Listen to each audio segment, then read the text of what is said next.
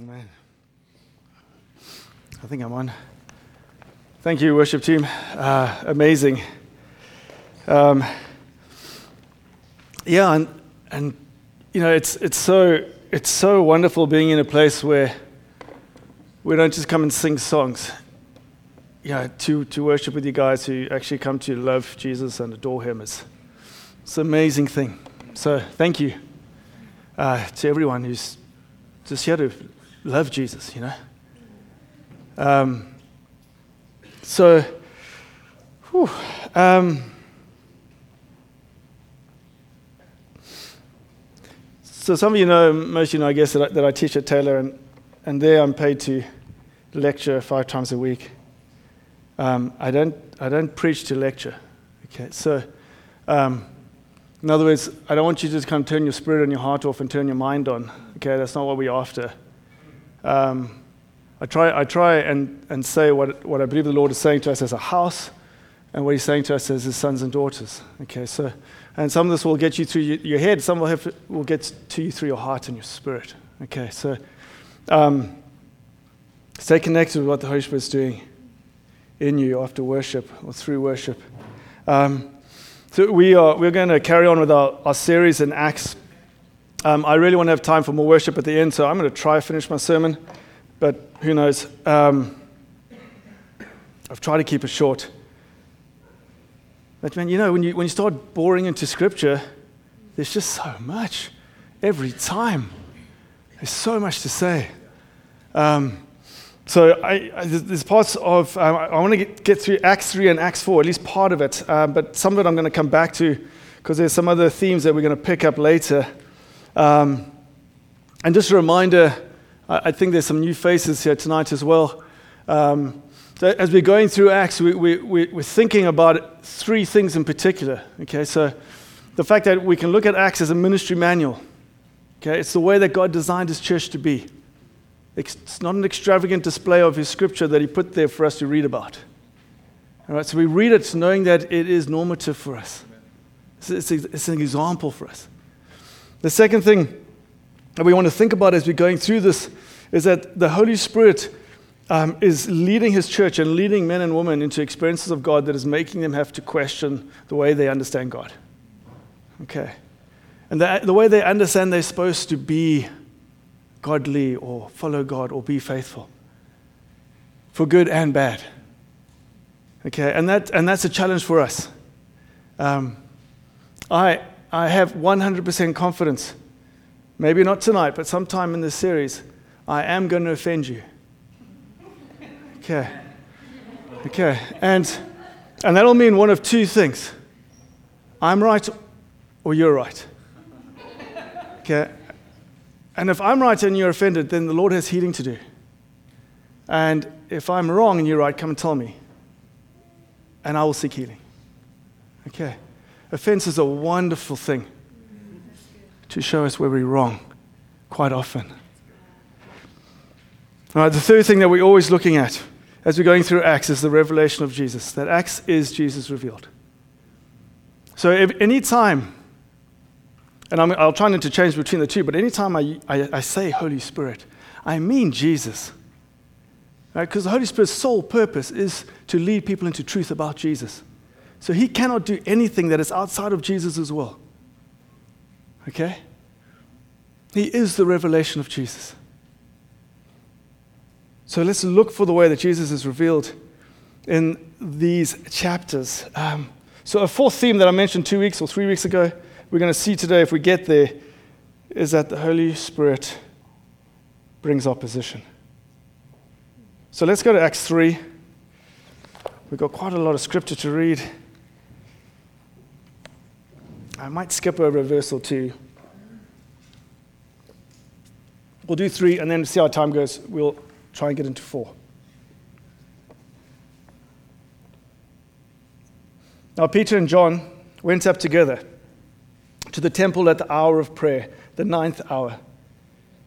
And a certain man, lame from his mother's womb, was carried, whom they laid daily at the gate of the temple, which is called Beautiful, to ask alms from those who entered the temple who, seeing Peter and John about to go into the temple, asked for alms.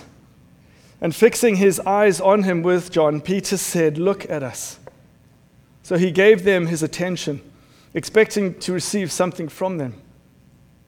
Then Peter said, Silver and gold I do not have, but what I do have I give you. In the name of Jesus Christ of Nazareth, rise up and walk. And he took him by the right hand and lifted him up, and immediately his feet and ankle bones bones received strength.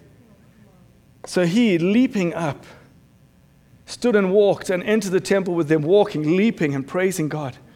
And all the people saw him walking and praising God. Then they knew it was he who sat begging alms at the beautiful gates of the temple, and they were filled with wonder and amazement at what had happened to him.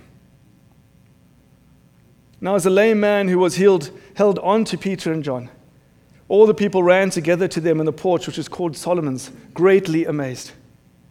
So when Peter saw it, he responded to the people, Men of Israel, why do you marvel at this? Or why look so intently at us as though by our own power or godliness we have made this man walk?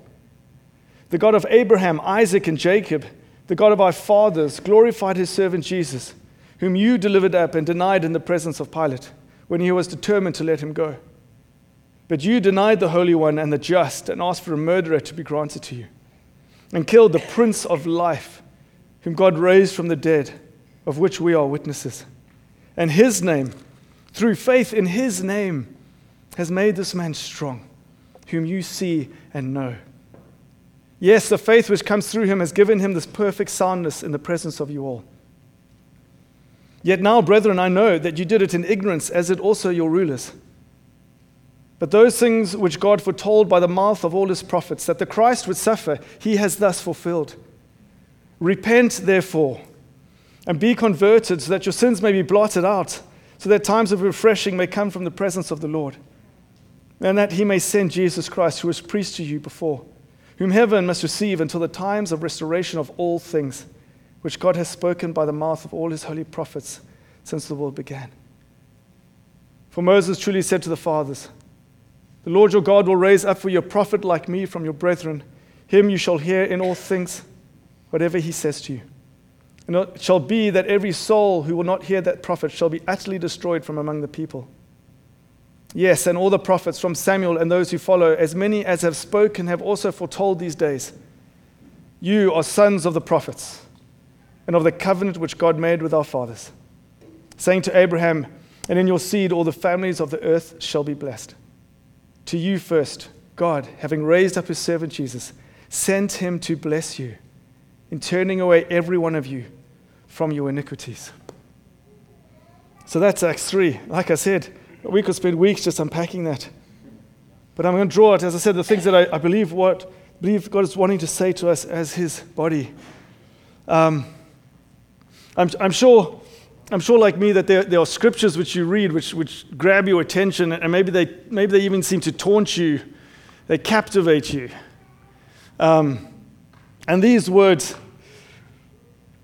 do that to me right at the beginning. When Peter says, Silver and gold I do not have, but what I do have I give you. That phrase, what I do have I give you.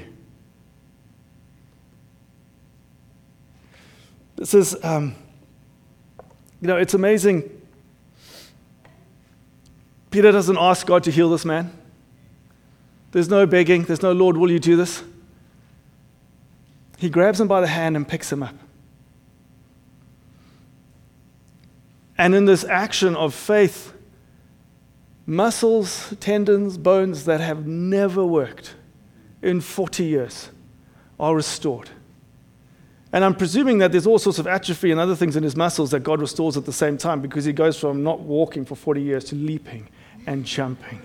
So this is restoration far beyond just ankles. And it's, and it's profound.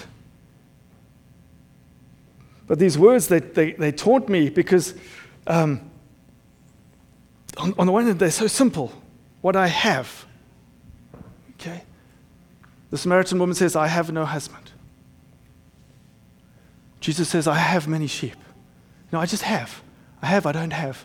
I have. Peter has what I have. Do you think if we say that a thousand times in the mirror, that we might start to get it? I have. I have. I have. But we do have to wait to, well, for the 16th verse before we see what he actually is talking about. And he says, His name, through faith in His name, has made this man strong, whom you see and know. And it's, you know, what Peter, what Peter displays in Acts 3 is the great thing about Acts. You know, Jesus promises in Acts 1 go to Jerusalem, wait, you'll receive the Holy Spirit and power. And then you will preach my name to the ends of the earth. We don't have to wait long to see this start happening. Just two chapters. We know in Acts 2 there's this mention of signs and wonders. Um, maybe they are all within the community. We have no details. We just, we just have the statement, you know, signs and wonders uh, occurred. This is the first one we actually have detail of what happened. And again, there's, there's no begging, there's no pleading of the Lord to heal him. He just grabs him by the hand, declares the name of Jesus. And Peter is operating in the delegated authority of Jesus. That authority that he gives the disciples when he sends them out, when Jesus is still on the earth, and it's the power that he says he will give them at Pentecost, which they received in Acts 2. This is clearly, as Peter tells us, this is not his power. And I think we all believe him, don't we? Like he's not some sort of superhuman. And that's one of the things that I love about the New Testament. The two preeminent people for me, I'm not sure about Bible scholars, Bill, but the two preeminent people for me are Peter and Paul. And if Peter and Paul were to be in our midst, do you think we would have cancelled them a long time ago? Before Acts 2? Peter, the guy who used violence to defend Jesus. Peter, the guy who saw he didn't know him and abandoned him at his most vulnerable state. Peter, when the resurrected Christ was standing before him on the beach and asked, Do you love me? was not able to say, I love you with all my heart and all I am. This is the man that God chooses to use. And Paul, the man who kills Christians. How many Christians have you guys killed today? Zero, Becca? Good, well done. That's. Like, it's, that's a pretty high bar. The Lord says, I will take the worst, the man who's the most religious, who hates me the most, who kills my children, and I will use him to spread my gospel.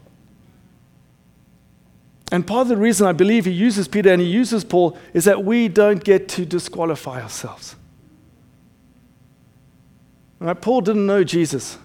He encounters Jesus after or at the Damascus Road and then afterwards. He didn't know Jesus personally. Peter knew Jesus personally and still messed up hugely. And Peter is clear we are not perfect. This is not by our perfection, it's not by our power, but by the name of Jesus. And in that, he opens this faith up for all of us and I don't know about you, uh, you know, and again, I'm sure you learn this at Taylor and other Bible studies, and this is good, but faith, faith seems to be the most simple and the most complex thing in, in the world. It's like, just believe. Zach, just believe. Well done, you believe. I know you believe. Okay, it's so simple to embrace, and yet, it, you know, we, uh, is it just that we make it complex? I'm not sure that Jesus does. It might just be us. We, we get some clues about faith, um, and you know, some troublesome scripture. When um, Jesus has brought this boy that is possessed by a demon, and the, and the father says to Jesus, "This is Mark nine, but if you can do anything, take pity on us and help us." Jesus exclaims, "If you can, if." Everything is possible for him who believes. And there's almost a sarcastic, cynical if here. But it's not if. I'm the Son of God, okay? If. No, everything is possible for him who believes. Not just for me, for him who believes. Immediately the boy's father exclaimed, I do believe, help me overcome my unbelief. I know I've prayed that. I'm sure everyone in this room has prayed that. I believe, but I know there's more. Help me. And Jesus, his response to the Father, you know, these words, they scare me a little bit. And he says, O faithless generation, how long am I to be with you? How long am I to bear with you? Bring him to me.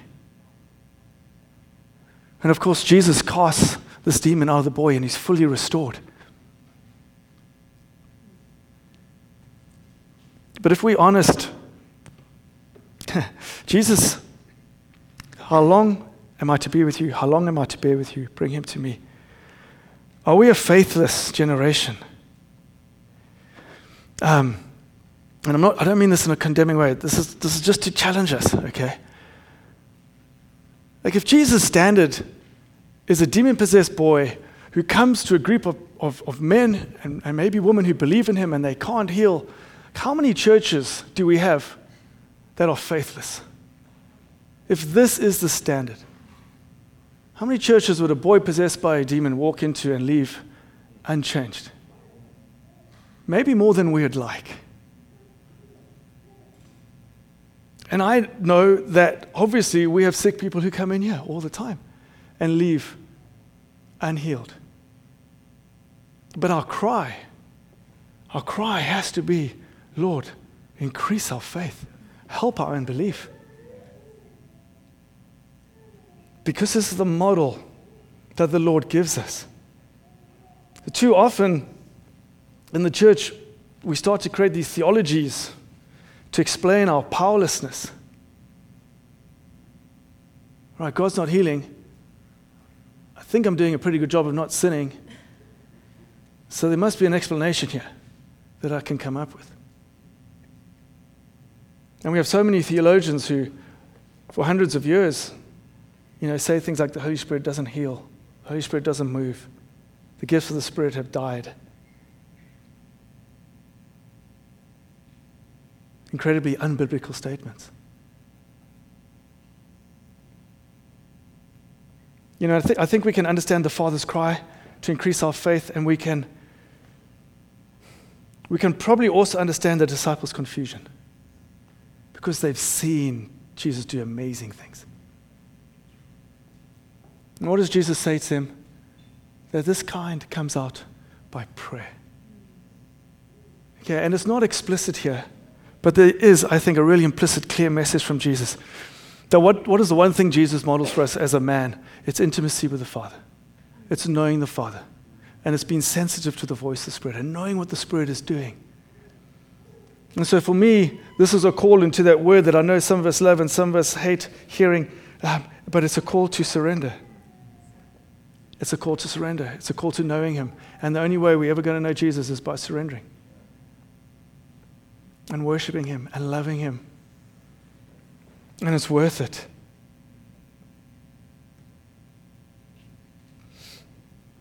There's this, um, Bill, Bill sent me this quote, which actually made me cry when I first read it, not for good reasons. Um, but uh, the theologian F.F. F. Bruce,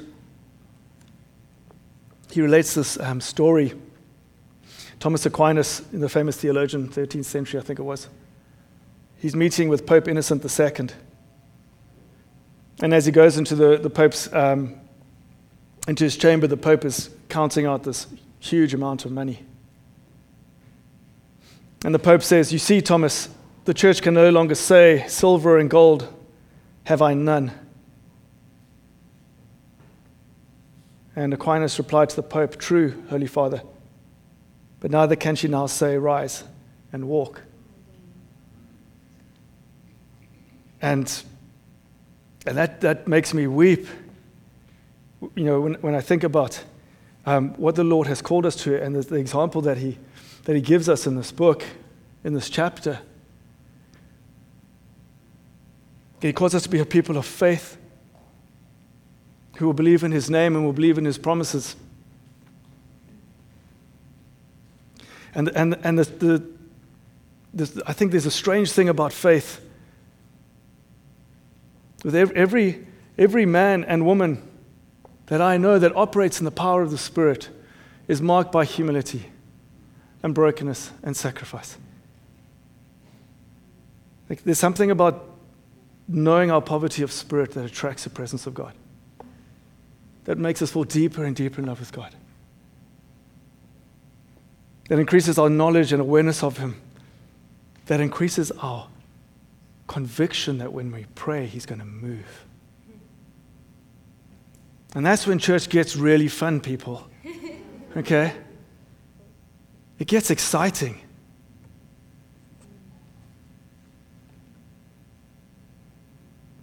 Acts 1, Jesus says, I will send you, I will send my spirit and you will speak about me to the ends of the earth. Acts 2, the Spirit comes. What happens? The gospel is preached. Acts 3, what happens? The Spirit moves, someone is healed, the gospel is preached. Because you have hundreds or thousands of people coming to the temple seeing this man who's been lame for 40 years and he's now running and jumping or clinging to these men because he's been healed. There is very little in this book of Acts to suggest to us that Jesus intends us to preach the gospel without his power and His mercy and His grace flowing over His children. And that's what we're called to be as a church.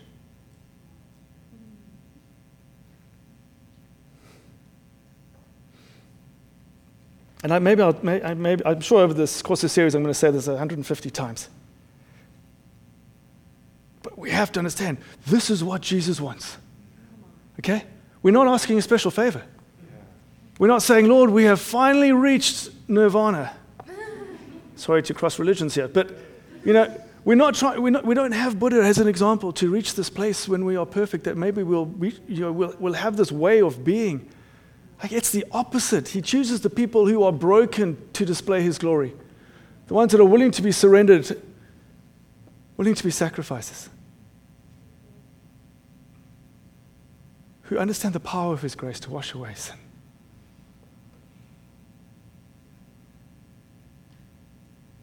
We're not asking for anything that He doesn't want to give us. Nothing. When we're asking Him to heal and to move.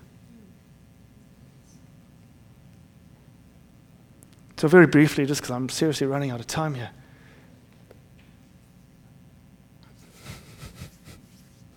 I was, I'd preach forever, but we have great worship leaders here, you know, so we, we want to worship again.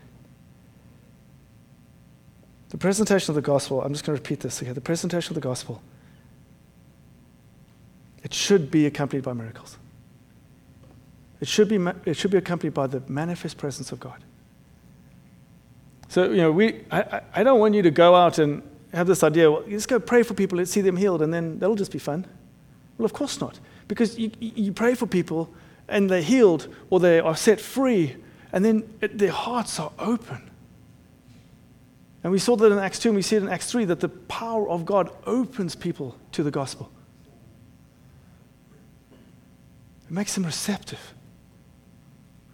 Yeah, but how many times have we heard the gospel preached with no expectation of Jesus doing anything? And there is power in the word of God. Don't get me wrong, there's power in these words. There's power to bring salvation, absolutely.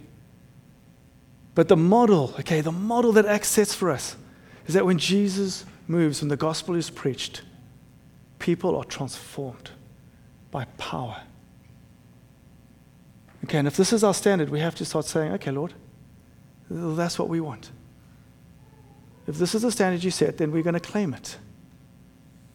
And we're going to ask you for it.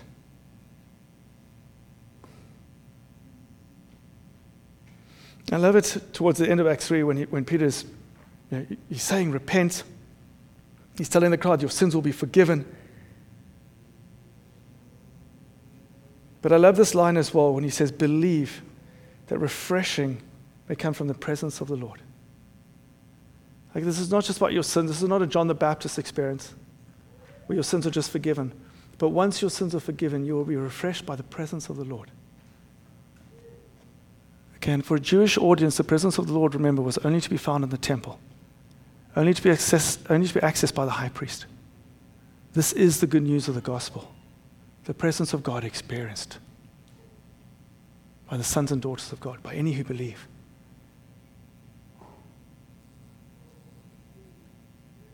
And we can have this confidence. How many of us know five or six people who are suffering from bad anxiety or depressing, depression at the moment? Who might be cutting themselves? Who may be desperately ill? Yeah. How many of us want to be vehicles for the refreshing presence of the Lord to flow all around us, wherever we go? This is Jesus' desire. Now, he is willing to pour his presence out. He's willing to give us his spirit. He is willing to perform miracles in those who will believe in the power of his name.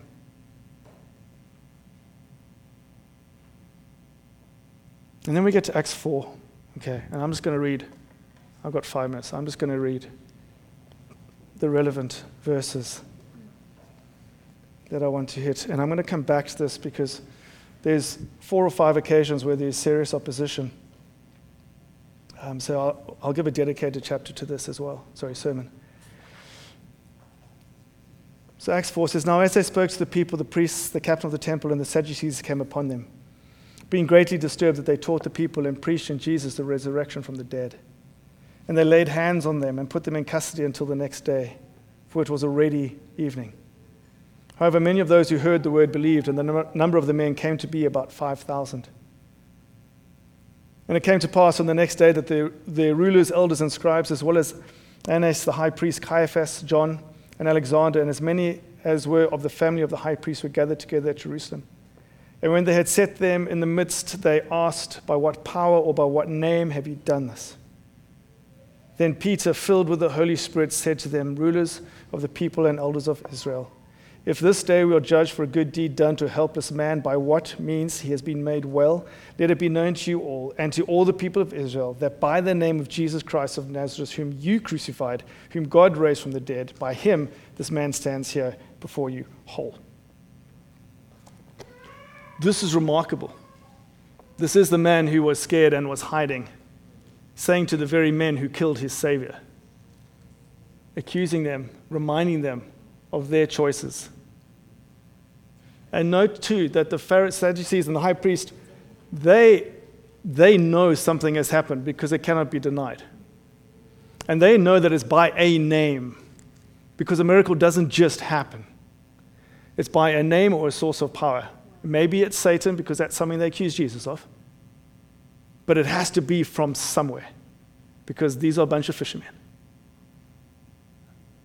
So, what is the name? And the name is Jesus. That's it.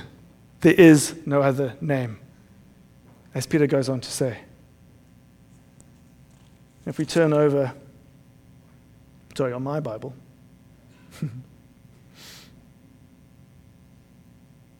Verse 18. So they called them and commanded them not to speak at all, nor teach in the name of Jesus. But Jesus and John, sorry, Peter and John answered and said to them, Whether it is right in the sight of God to listen to you more than to God, you judge.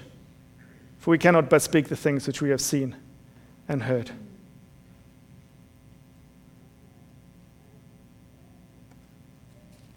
The Sadducees, the high priest, any religious leader,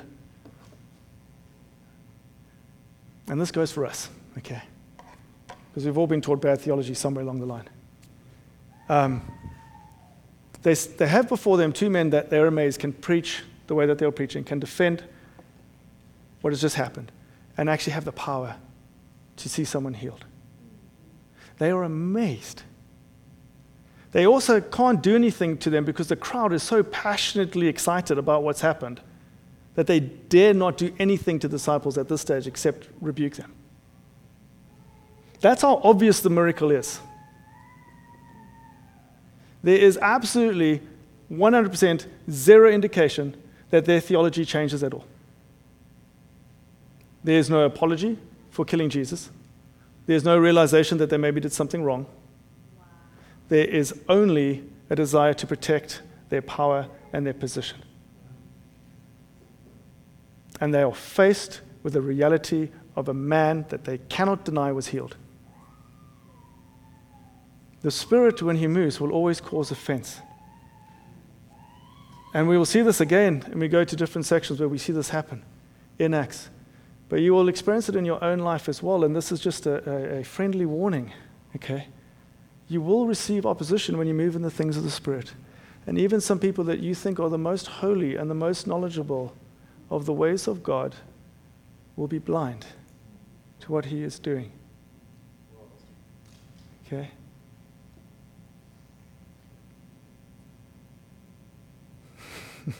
That's a great place to stop, right there. Um, we're going to come back to our position, okay? The Lord, when He moves, will always rattle cages. And there are always people with vested interests that don't want those cages rattled. And whether it's man's systems or whether it's the devil, the Holy Spirit will rattle cages. Ryan, do you guys want to come up while I finish here?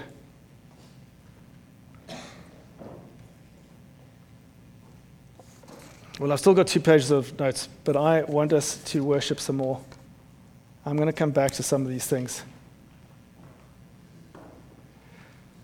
We see in these verses in Acts 4 the wonderful promise that Jesus made to his disciples in Matthew that when you're brought before leaders, don't worry what you have to say. The Spirit will basically give you the words. And Peter manifests this so powerfully. So don't ever be afraid to ask the Lord for more in terms of what He might do, because He will always give you the words to say in whatever situation you find yourself. So, will you pray with me as Ryan gets ready to lead us? I'm just going to pray the prayer that the disciples pray at the end of Acts 4, which we will come back to, but I want this to be our heart. And maybe as we are worshiping, Matt and Ryan are leading us. Just be honest with yourself about whether you can pray this prayer to the Lord. Maybe not perfectly, but with, with a desire for it to be true.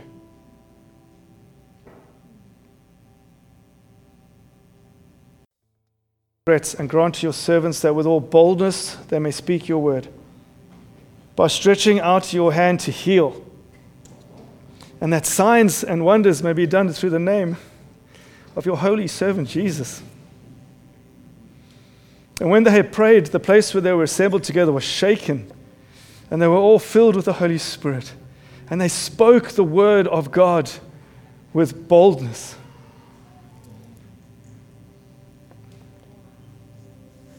Come, Lord Jesus. Have your way amongst us, Lord. Increase faith in us, Lord.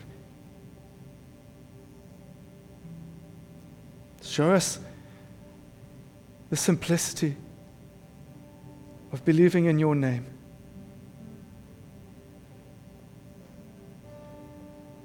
Help us to see you, Jesus. To surrender to you, Jesus. And may our lives bring you glory. Amen.